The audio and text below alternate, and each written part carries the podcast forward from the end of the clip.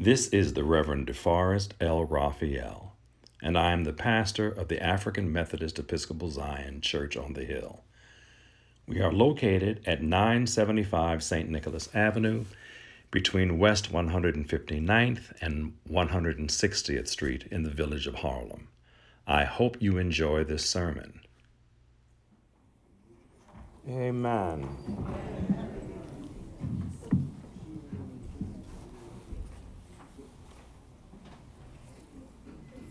Love is patient. Love is kind. Love is not envious or boastful or arrogant or rude. It does not insist on its own way. It is not irritable or resentful. It does not rejoice in wrongdoing, but rejoices in the truth. Mm-hmm. It bears all things, it believes all things, it hopes all things, it endures all things. Love never ends. For a few moments from the subject, love never ends. You know, we come together as a church community, as a faith community to support this family in their hour of need.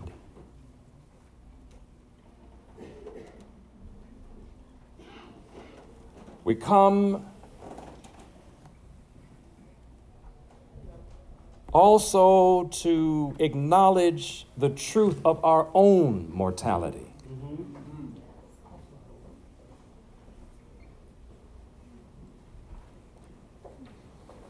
One of us has fallen. But we've all got to go this way. Hallelujah. Earlier, somebody said, you know, we ought to cry at births. Mm-hmm. For that little precious baby is born into a world of sickness and suffering. Mm-hmm. And we ought to rejoice at funerals because at that moment, that baby and no matter how old you may live to be, you will always be some mother's baby.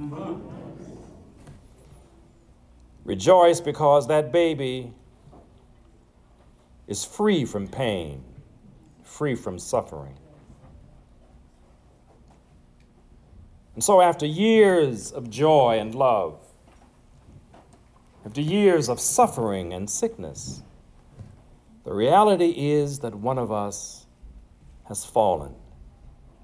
And that reality cannot be avoided. We cannot act as if it is not a significant instance in this world. Mary's death has left a gaping hole in all our hearts. Some hearts suffer more than others. The life of her husband, the lives of her husband, her children, her grandchildren, her friends, her nieces, her brothers and her sisters, those whose lives she touched, where she once stood, now she has fallen. And that inescapable reality affects us all. It sends reverberations, it sends shock waves. So we gather to mark this moment. Mm-hmm. We gather to honor the moment and we gather to acknowledge that one among us has indeed fallen. But that's not the only reason. No, far from it. One of the other reasons, among many that we gather, is to affirm that sickness and death does not have the last word. That you, us sitting here, standing here, We have a word. Friends have a word. A husband who sat by her bedside until she breathed her last. He has a word. A daughter who struggled with health issues of her own while her mother and her father were convalescing in workman circle. She was there at every moment even when she struggled with her own health issues. She has a word. So we have come because we want to say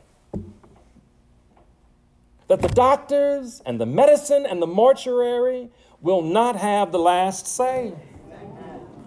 They will not have the last say. We declare fundamentally that there is another word. And that word is here alive in your flesh and in your mind and in your heart and in your soul. You've come not just to look at a body that has worn out and that she left, and how well she was dressed, and how we might say to ourselves, Doesn't she look like herself? But she got a new body. She got some new clothes. She got a new robe. A robe not made with hands, eternal in the heavens. Mm-hmm.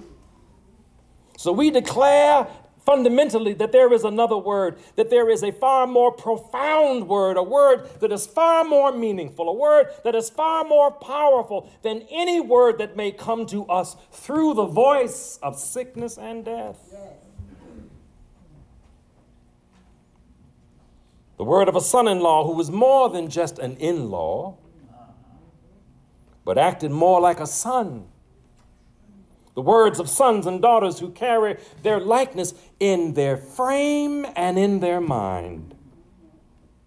All these words and more, the words of friends, people who met her at the Gold Brick Inn, or the Bell Book and Candle.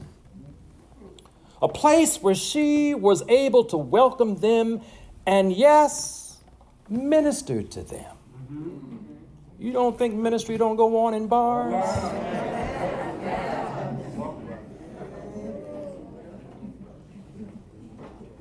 Let me remind you that the first miracle was Jesus, of Jesus, was to run to the wine store when the wine ran out. So they called him a drunkard and a glutton all his life. But he knew what it meant to have a good party. And he knew what it meant to minister to people in need, and you find them where they are. Yes. And that's what Mary did. She ministered to them in places and among those who may not have been welcomed in the church, the very church that she loved and served for as long as she was able. Mm-hmm co workers. All we we are here, we highly resolve that even at the grave, we sing our songs. Through tears and sadness, we have come to sing our song.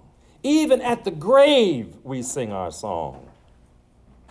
What is the nature of that song? The nature of that song, what is the anthem that we sing? Love never ends, mm-hmm. love never dies. Love is stronger than death. Love never ends. The power of love never, ever ends. Now, you know, CNN won't notice this. It's not going to be carried by Rachel Maddow on MSNBC. Anybody going to write about it at uh, the New York Times or the Washington Post or all of those other networks? But we know that something profound has happened. And that death, in a way, has made life even more profound. We love her at this moment. All the better. We love her all the more for that because of what it was that she did and what it was that not only that she did, but what she continues to do. And how does she continue to do that? She continues to do it through her children and through you. Yes. You carry a little bit of Mary with you when you walk out of here. Careful what you do with it. You carry a little bit of her with you when you leave this place. Mm-hmm. Careful how you wear it. You know, on the one hand, I, I want to, if I can, I want to stick a thumb in death's eye. Hmm. I mean, what did you think you were going to do here, death? I mean, really? Did you think that because Alzheimer's came and robbed her of her memory, that we would somehow not love her? Hallelujah. That you think that we would shirk from seeing her and spending time with her and somehow or another be fearful for our own lives, that we would allow disease to trick us into turning our backs on her? Sickness, is that what you thought? Sickness, you are you a liar and, and the truth ain't in you.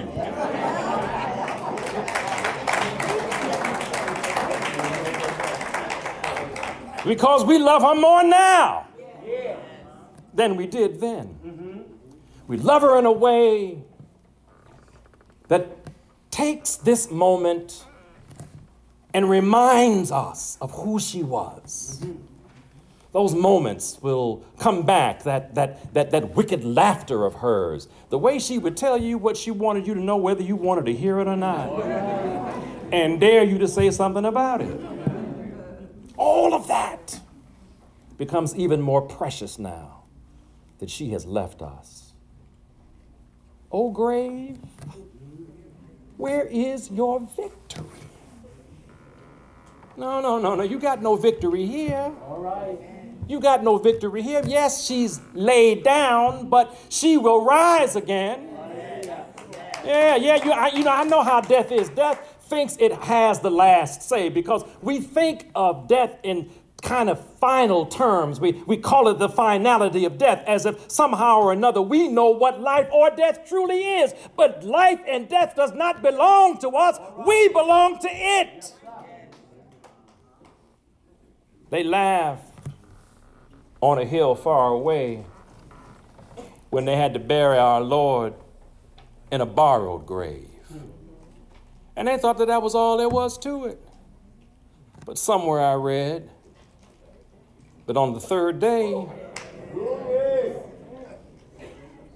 the stone was rolled away. And that which had that which death had held had its grip broken. Mm-hmm. And it was not just for Jesus now. I mean, this is because, you know, this is this thing that this was not just for Jesus. And, and, you know, Jesus even said something to people who think that this thing is available to Christians and Christians alone. Jesus said, I got to go find some folks that are not of this fold. And I got to go get them that they may be mine and I may be theirs. You know, Jesus was not a Christian. I mean, you do know that, right? Jesus was not a Christian. Jesus was born, lived, and died, and resurrected a Jew. Lest we get all wrapped up in these titles and in these religious affiliations and in these dogmas. That none of that has hold on us. God, all by God's self, has a hold on us. And so death has no victory. We can stick a finger in death's eye because death does not hold Mary. God holds Mary. And God holds you, and God holds me. All of the hardships of this world. You know, Paul said it, said it best. He said, As for prophecies, they will end. For tongues, they will cease.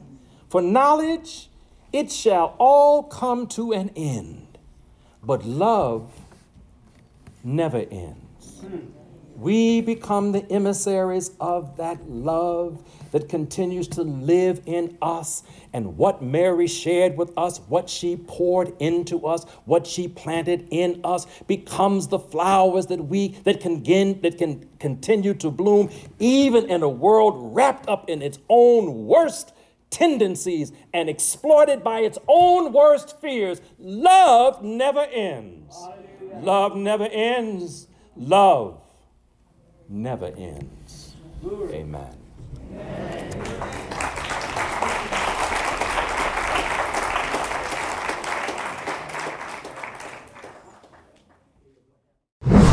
If you enjoyed this sermon, if you have questions, or just need a prayer, feel free to email us at amezionchurchonthehill at gmail.com. That's AME Church on the Hill at gmail.com. We are located at 975 St. Nicholas Avenue between West 159th and 160th Street. You are always, let me repeat, always welcome here.